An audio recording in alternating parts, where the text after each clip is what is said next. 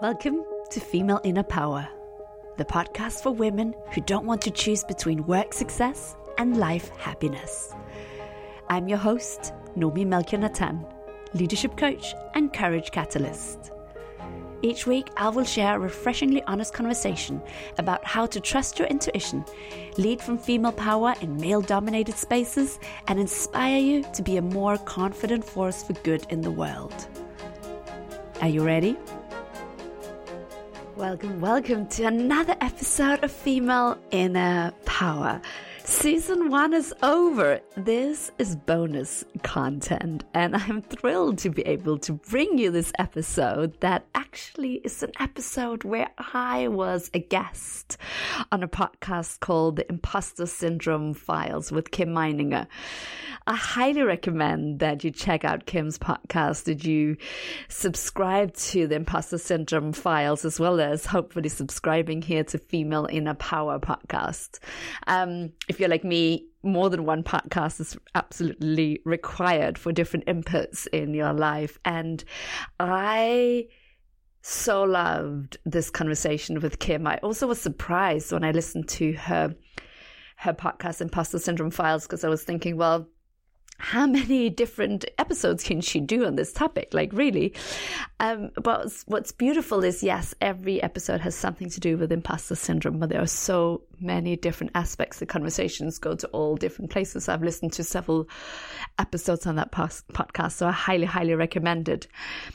And I asked him if I could bring the full interview where I was a guest on her podcast, if I could bring that here to you, listeners of Female Inner Power podcast, because I just really thought this conversation was so incredibly helpful. I, I, share the story of how I became a coach, but also we talk about power and reframing power. And then, of course, we talk about imposter syndrome and I give away and I, I, share what I think of as the most powerful, and we could even say spiritual way to, in a way, bypass imposter syndrome to become the most impactful you without self doubt and how to not make it about you. And so I share all of this in this podcast. There's tons of valuable information. The energy was brilliant. I loved having the conversation and I just, I wanted to bring it to you. Um, so Subscribe to this podcast, Female Inner Power podcast, if you haven't done yet. Check out Kim's Imposter Syndrome Files podcast and subscribe there. And if when you listen to this episode, you think, ooh, I'd love, I'd love to go deeper on working through my imposter syndrome and just being done with it, check out. There's a link in the show notes. I do have a self study online course on how to deal with your imposter syndrome. It's a super powerful online course. There's lots and lots of practical tools in there, and it's set up in a very easy, digestible format to fit into your busy life. I've run it both as a self study course. I've also run it actually as a workshop for a company and they were incredibly grateful for the power of this course. So I hope you'll check that out if you want more. But for now, it's time to share with you this interview. So let's take a breath and dive in.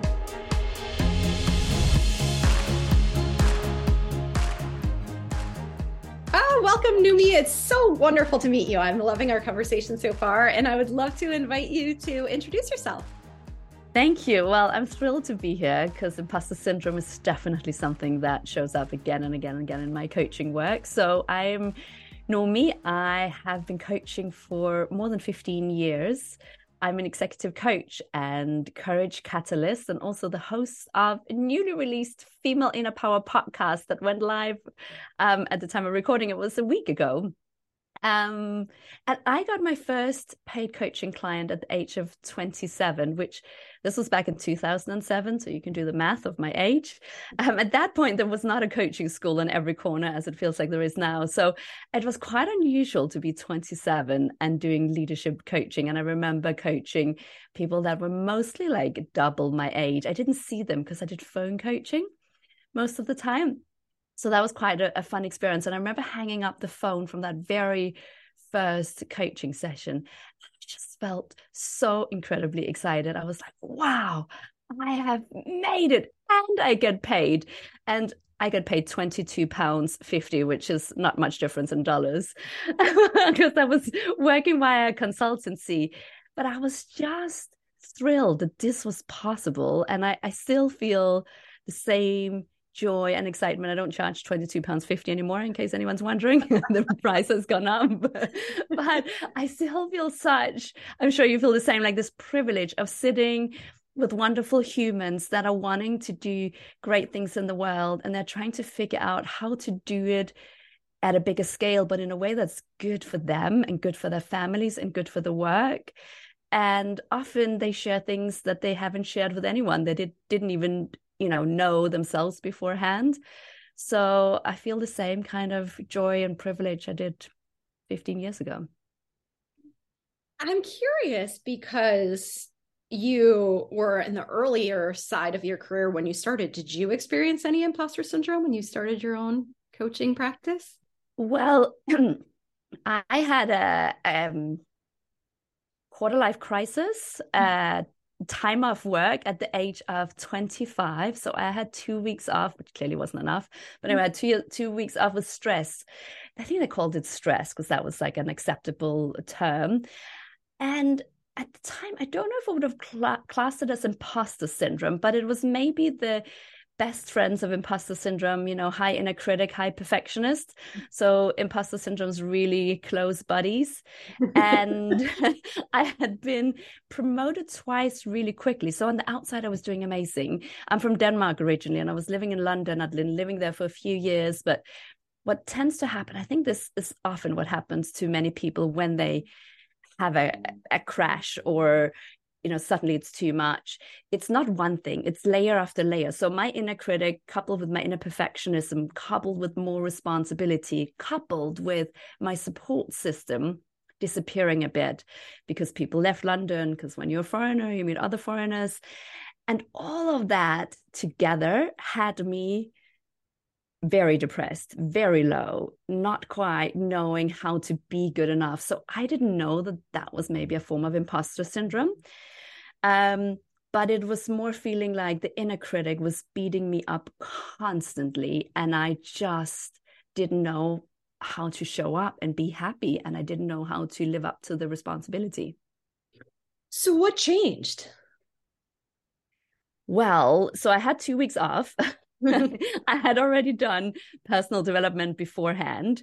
Um, so I was relatively aware. I started doing therapy and then went back to work because the ambitious me wanted to go back and deliver a conference. I was a conference producer at that point, and there was one coming up, and I was like, "There's no ways I'm not delivering it. I'm not handing it over to someone else." So I went back to deliver that, but at the same time, thought I need to exit this job. I tried to move around and get another job within an organization, which wasn't possible because where I was, they were very happy having me because I was making lots of money for the organization. And one of the things I noticed was when my values didn't align with what I was doing, it didn't really work for me. So part of it wasn't wrong, the work I was doing, but it just wasn't, my heart wasn't in it. And that was problematic for me. And so I did massive amounts of soul searching and i left that job i think this is often what people have they leave and then they think it will be better right but we take ourselves wherever we go mm-hmm. and I had a bit of commission money. So I thought, okay, well, I have money for a while. I had this other corporate company, this client of mine that had been interested in hiring me. So they said, well, we want to hire you. And I was like, wait, I- have quit. I'm ready. And they're like, whoa, we're not ready for you yet. And it's uh. like, that's okay. I want some time off anyway. I'm not ready yet either, but like, I'm basically available. And they're like, okay, that's great. You know, that fits. Like in three months' time, we'll be ready to hire you. It's like, great. So I had this space of time. It was a blessing in disguise. This job never happened, but it was a blessing thinking I had this job because I remember going to Pilates sessions in the middle of the day and doing my personal development and just having the space to kind of think and reflect and recover. And um, the job never came. So in the meantime, London's very expensive. So not earning was not an option. And I started temping. I started taking a job that didn't have any responsibility at all. I just didn't want responsibility. So I did that for a while. And then I met an executive coach. So my old company wanted me back for something. I wasn't interested. They tried to ask me what I wanted to do. I was like, blah, blah, blah, something people. I like I didn't even know what it was, but something people. And bless the CEO of this company put me in touch with two people. One said, Hey, you're in a catch 22. You don't have experience, you can't get any. By the way, that's not true. I have later on learned you can always get experience. That's a very common, unhelpful thing people say when you want to switch careers and switch areas. The other one said, Hey, I'll meet with you. And he met with me for two hours, and those two hours changed my life. And at some point in those two hours, he said, You want to do what I do? Mm-hmm. And my jaw just dropped because, like, I had done this for fun and I'd been part of personal development. He said, But you're not ready. I said, What do I do? And I was finally feeling better. It had taken me like six seven months to start feeling stronger again from from this time off. And it does take time right? But it was good for me at that period. I think often people think then i need the whole time off. It was very good for me to have this temp job this work without responsibility but like where i was showing up and i was you know showing up in the world and i was making some money. And he said it doesn't matter. You're not ready yet. So i went and took a job that was totally wrong. I could do it but it wasn't right. And then you know, going in there thinking, I want to do that coaching thing. And so I was there for, I think, just about a year. And I left and I started retraining to become a coach and got great advice how to get experience when you don't have experience. You get a coach, you start coaching friends for free, and, you know, you just get on a roll. Like you just, whatever it is, you can always get experience. You know, later on when I wanted workshop experience and people said, Oh, we can't hire you for workshops. You don't have experience. Well, I just started hosting workshops and you just make it happen for yourself, which I think is, you know, such an important thing that you can always take the next step. Yeah, I love your story. And I think you're absolutely right. We get, or we're meant uh, we're led to believe either through other people or our own assumptions that we're locked into these boxes. And it's interesting because i've hesitated to go down this path in how i think about the inner critic and how we talk to ourselves and the relationship we have to our work because i know that this comes from a place of privilege right? Not everybody can have a career that they're like madly in love with their work, etc. I mean, and so I I don't want to take that for granted.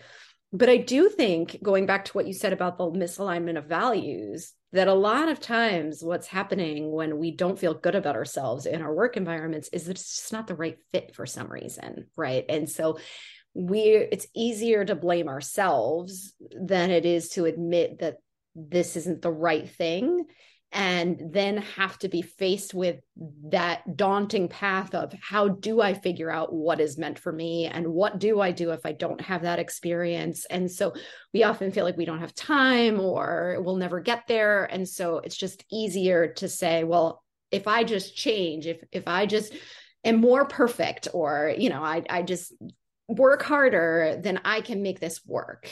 And unfortunately, it usually doesn't lead to that Yes, and I also think that when we start thinking about dream work and the purpose in the world, um, we tend to get so impatient. It's like, well, if it doesn't straight away, it's going to make me money. If I straight away don't know how um, this will change things, then then it then it's not the right thing. I think like you, uh, probably come across so many people that say oh well i had a great experience of being coach and i like helping people so i think i want to become a coach. And i'm like well that's one thing you could do with helping people and loving talking to people and you can do that in a million different ways.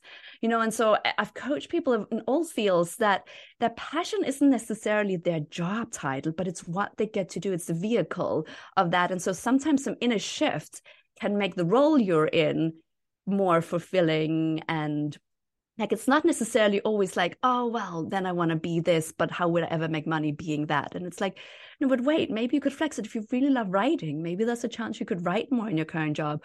Or if you really love connecting with humans okay well well how could that be more part of your role? And so it's not like a total like okay well i just have to do a 180 and do something totally different and as you hear in my story it wasn't like a straight from the moment i figured it out to i got there it took a while and after i started coaching it took a while before I earned some more some more money and i guess i was fortunate in that i was single and i was um I didn't have any kids and I didn't have any responsibilities and I lived simply and and that was that worked for me for a period of time.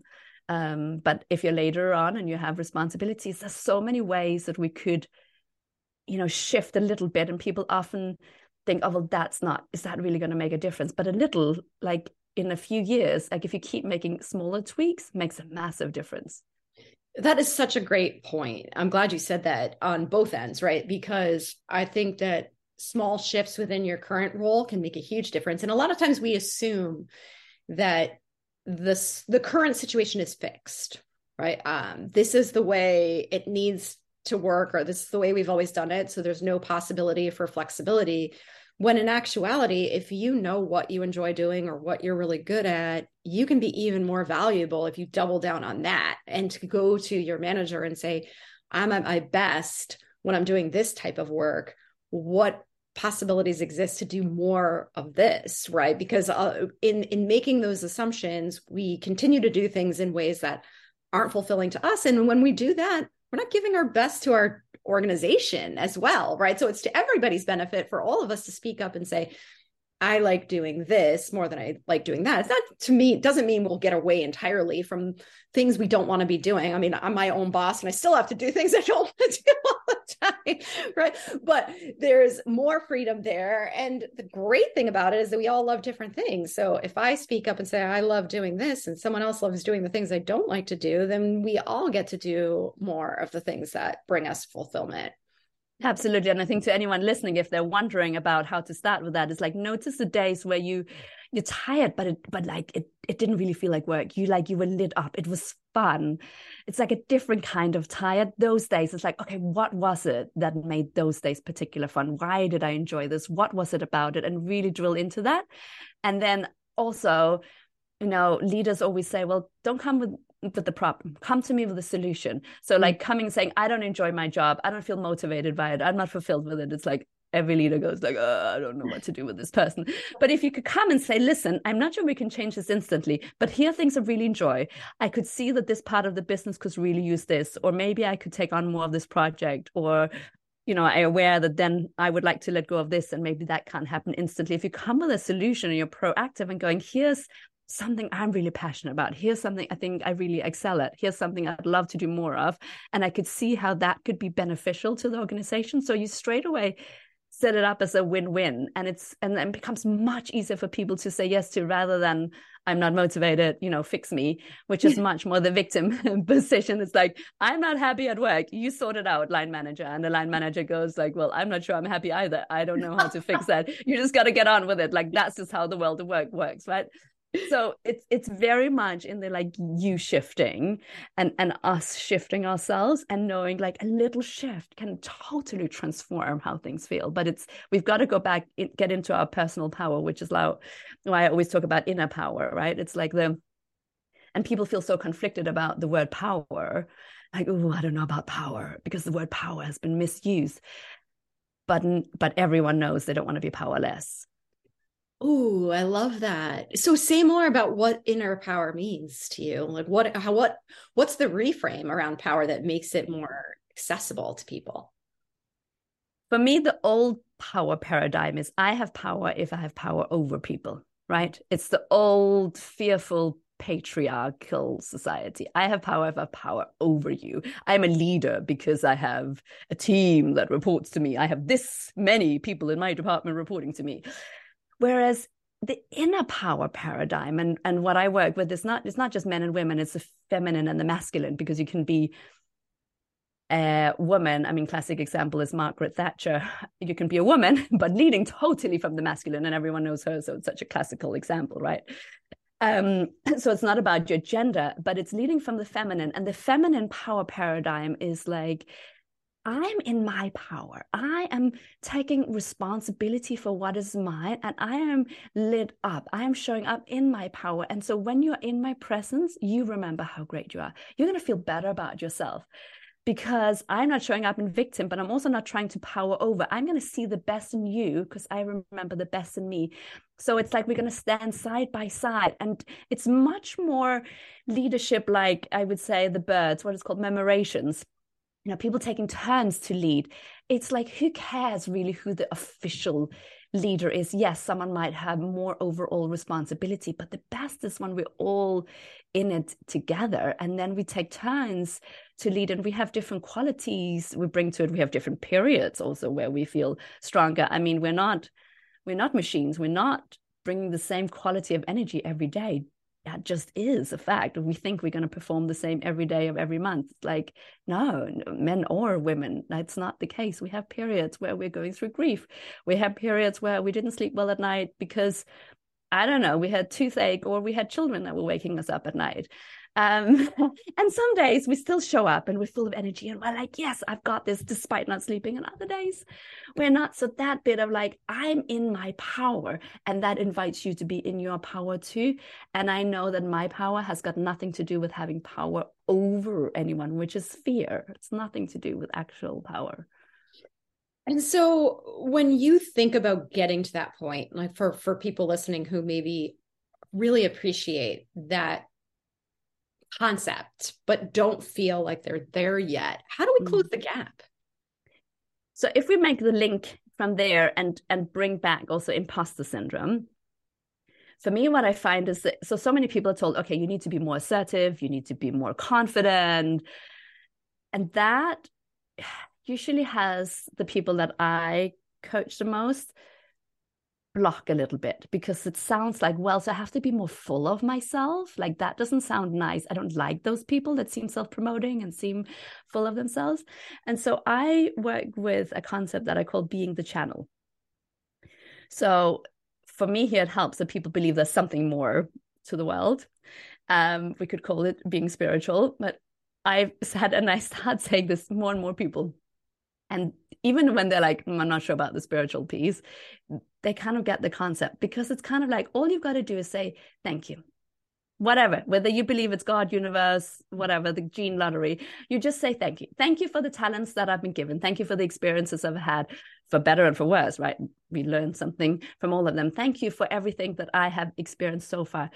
What am I a channel for? When I am nervous about whether I'm going to say the right thing, when I'm nervous about whether I'm going to be too much or too little or get it right or step on someone's feet or whatever it is, then it seems that I'm being humble and I am it's better because I'm not arrogant, but actually I'm being very unhelpful because where am I focused? I think I'm focused on other people, but really I'm focused on my inner dialog mm-hmm. All my fears and worries is what I'm listening to. That's all I'm hearing. I'm not really present in the room. I'm hearing my own dialogue that's going, oh no, maybe this person won't like me. And maybe oh, I could lose my job and I might not get my promotion if this happens. And I don't know. And they said, be a little bit less like that and more like that. I'm not, I don't know how to do that. I'm just listening to myself. So instead, I say, be the channel. What are you a channel for? What is the kind of information that if you don't speak up, it won't be said? So recently, I had a client and she said, well, I hear all of them go round and round, and to me, it's really clear. So I was like, okay, well, it seems like you're a really good channel for clarity. Like things make sense to you. Mm. And she was like, yeah. And I said, okay, so when you don't speak up, they go round and round in circles and there's less clarity on the table. She was like, yes, okay. So speaking up is not about you. It's about you contributing. It's about you being useful. And anyone that I'm coaching, they usually are like, I'm not about the ego. I'm about impact and I like to have fun. Right. I think joy and impact go hand in hand. And so it's like, thank you, but what am I the channel for? Or another way of thinking of it is like, what am I the spokesperson for?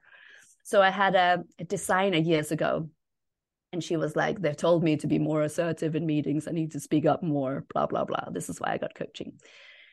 And she says, But I can't be bothered speaking up. I do say things, but they don't listen. And so I don't want to say it again. I don't want to be like these other people. I said, Okay, well, when your voice isn't heard, what's not being represented?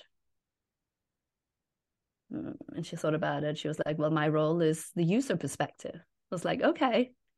She said, Well, finance and marketing are being heard because they're very good at speaking up. They're very loud. and the salespeople speak up too. It's like, okay, so the product ends up being less good. The user experience ends up being less good. She was like, yeah, when they don't listen to me, the user gets a worse experience. They get a worse deal. It was like, okay.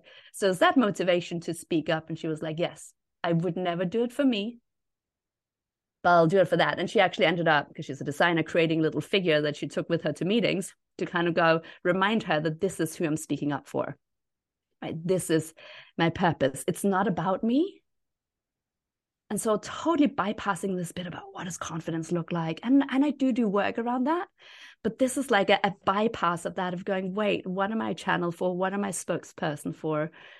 And then you get to be powerful, but it's not about you. It's about the impact and who you're speaking on behalf of or what you're speaking on behalf of. I love that so much. That's so consistent with how I think about things too, because I really do think of it as being of service, right? And what you just described is very similar to the framework that I often recommend, which is if you're if you're behaving in ways that are making you anxious or you're uncertain about or self-doubt is creeping in to ask yourself am i coming from a place of ego or am i coming from a place of service? And sometimes coming from a place of ego looks like trying to look like the smartest person in the room right? I want to be uh, you know I, I don't want to be humiliated. I'm going to flex my muscles and bully other people into my idea or it could be like you're describing I'm in my own head, I'm listening to my inner critic. I'm not actually making an impact of any kind. I'm not serving anything by doing it this way. So, which path available to me is in greatest alignment with service versus ego. And if you kind of keep that framework in the back of your mind, it becomes a check for you as you're moving forward in these uncertain situations. And you're absolutely right. It's not about us, right? It's how can I be of greatest value and in in our roles that's what we're there to do. So i love really staying focused on which voice am i here to represent or you know what what am i here to do? What's my purpose for being here so that i can ensure that i'm adding value not making it about me I'm sure also this is how you're staying consistent with your podcast, right? Because it's about the service of it. Because I mean, having a podcast myself, this is not the quickest way to uh, get a following. It's not the quickest way to make any money. It, for anyone listening, it takes a lot of effort and a lot of investment to make a podcast happen and to stay with it. If you were doing it for your ego, you, I'm sure you would have stopped long ago. So, like, I mean, what's your like? What what are you doing it for? Like, how what are you showing up for? Right? Like with your podcast, you must be showing up for something of being of service. That's exactly right. I, you're you're absolutely right. I mean, this is this is a, a labor of love, right? Because it takes a lot of time, and it, I do it because I'm on a personal mission to destigmatize the experience of imposter syndrome and help people feel less alone and and understand what they can do differently to better manage their own confidence and their own experience in the workplace. So, yeah, I think that's a really great way to think about it. And we often feel particularly as women when we say things like oh you know oh it's not about the title right mm. yeah it's about the title and there's nothing shameful about that right because yeah. that is an elevation of my responsibility i'm making a greater impact. I'm saying to my organization, I want to do even more for you. I want to take on even more responsibility so that I can be of even greater service. And I want to be recognized for that. Right. And, and I think that so often we feel like, ooh, that feels icky, right? Like it shouldn't be, I shouldn't care about the title. I shouldn't care about my compensation. But no, you're, you want to be adequately rewarded for your willingness to give of your skills and oh. strengths oh. and time, right? Absolutely, absolutely. So I think that you know the the bit that you're in service of, right? It keeps you, it sustains you, it keeps you going when the going gets tough because it does, no matter where you're at. But like you said, I think it's so important that as women normalize talking about ambition. Um, because it's been like, oh, well, who are you, power hungry, money grabbing, blah, blah, blah. And it's like, wait, what? The men have always done that. And the world does not change unless those that are reluctant to go for the power go for the power. And it's not, I think most of the, I'm sure we have similar type clients, like the clients we have, and I'm sure those that are listening here, it's like, I don't want the title for the sake of the title, but it's like, wait, here I can have a bigger impact. And I always, I mean, I very often sit with clients when I like their values and I can hear they're interested in societal issues. I go like, hey, uh, so, did you think about going into politics? because on a personal mission, that we need a new breed of politicians, and I think we need a different kind of of leader. And so, when people say, but I don't see anyone, you know, role modeling how I want it to be. And I don't see anyone doing it how I want to do. I'm like, yeah, that's the reason why I need you. I have two daughters. I want the world to change. Like, if you won't do it for yourself, do it for my daughters. Right? the, the piece of it won't change unless we dare say, hey, yes, I'm going to lead here. I'm going to lead. I'm going to step forward. I'm ready for more impact. I'm going to show up and I'm going to be willing to get it wrong. I'm going to be willing to let you judge me because that's one of the risks of, you know, they will actually, it's not just a risk, it's a certainty. They will judge you for sure. They will judge you. And it's like, but that's going to be worthwhile because I know what I'm here for. It's like, of course, I should have massive compensation because I need to look after myself and my well being and and everything i shouldn't have to worry also about how i fund it all but that's not that was not the, the end goal that's right. And gold is is the impact and it needs to feel great being me. And I, I i'm here for a reason and that's what sustains us. I love what you just said too about a new breed of leadership, right? And I really worry that the people who fit the profile that we're describing of, you know, sort of more naturally humble, less ego driven, but really have strong values and want to make a difference are going to opt out because they don't see themselves. And then it becomes self-perpetuating right? Only the leaders who fit this outdated model that doesn't work for anybody are going to continue to take on those roles and we lose out on this opportunity for change. And i think that goes back to what we were talking about earlier when it it's that seeing what what we see today as fixed as opposed to this is one way of doing things it doesn't mean it's the only way of doing things and you called yourself a courage catalyst and mm-hmm. i think mm-hmm. that's really at the heart of a lot of what we're talking about is having the courage to challenge the status quo right to accept that just because this is what we see doesn't mean this is what it has to be Absolutely. Yeah. And I didn't realize at first there was this. This was actually because I was like, well, courage is people that want to, you know, that's when you want to jump out of a plane. And I couldn't think of anything worse. And I, don't think I'm ever going to want to do that. Right. Um, and so, but I realized later on that, yes, I do have that. And I inspire that in others. Because for me, it was like, what are you here for? Like, dare to let it be bigger than you and dare to go, I am going to show up for this. And then, I'm going to see what happens, when I'm really going to show up for this. And what you said is so important those words of like, when you're courageous, you're going to challenge the status quo. And for sure, if you challenge the status quo, you're rocking the boat. And people, even if they want the change, are going to go, Ooh, what happened here? And there's going to be fear and there's going to be anxiety. And there's going to be some people that had a lot of vested interest. Maybe they don't want, they might have lots of unconscious bias, but they're vested interest in the system as it is. And then I go, Wait, you did what? You challenged the way it has always been. This is how leaders have always been in our organization and this is how we've always run meetings and these are the hours we work you you what? I mean covid did a lot a lot of good and not a bad. One of the things was hey you can work from home and you can trust people to work from home right? They they by the way work way too much now. I'm like they work ever more than ever and it's really bad. But um but that bit so what happens when we challenge the status quo? We're risking our belonging. And humans are wired for belonging more than anything. We do weird and wonderful things in the name of belonging to feel like we belong. And it is scary to challenge the status quo and to challenge the system, even in a smaller way, because you could risk being out in our system. It's like, ooh, I might lose my job. Maybe I'll even lose my career if these people that judge me are very influential in my industry. Maybe I, I, I they'll speak about me badly. And and so I think the risk is is real and it requires massive courage. And that's why we need to know what we're doing it for. Like Rosa Parks, the famous freedom fighter, she has a quote uh, that sa- says something like, "Knowing what must be done does away with fear." Mm. I don't know that it does away with fear totally, but knowing what must be done has you kind of go, that's more important than my fear. Yes. And that for me is a bit of like, what's more important? When I get to the end of my career, end of my life, whatever, will I go, oh, well, I was always a little bit afraid and I almost spoke up, but not quite. Mm-hmm. And, and that was okay. And I kept myself safe. Or will I go, you know what?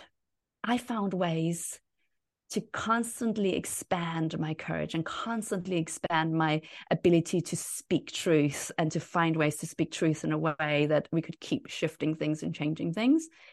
And will I go, wow, I had men's butterflies, but that was worthwhile? Mm, that is such a powerful way of thinking about it. And because we don't often think about our future selves and how we're going to look back on the choices that we made and if we can zoom out and really think about what will i regret more right that i gave into that fear that i played small or that i took that risk even if it didn't make everyone happy because it never will and i think just really i love that quote that you shared too because if you know what you stand for and it doesn't really matter. There are always going to be people who are out of alignment with that. I love this quote, and I wish I could remember who said it. I often post it on LinkedIn. This idea of like, I don't want everyone to like me. I should I should think less of myself if some people did, right? uh, and I think that's just such an important reminder that when you can find the why that's bigger than you, the right people will get on board with that.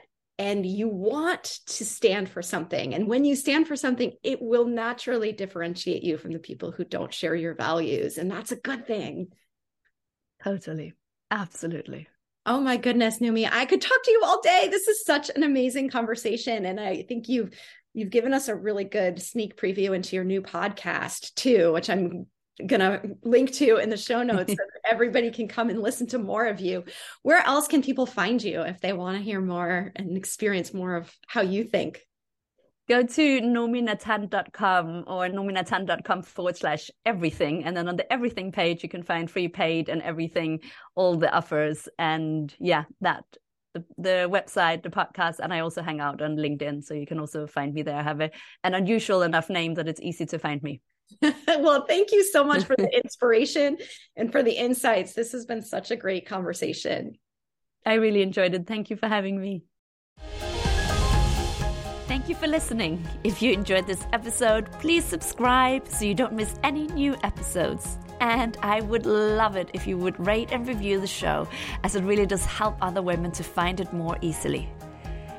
Remember, no matter what's going on around you, it only takes a single breath to start grounding back into your power. So let's take a breath.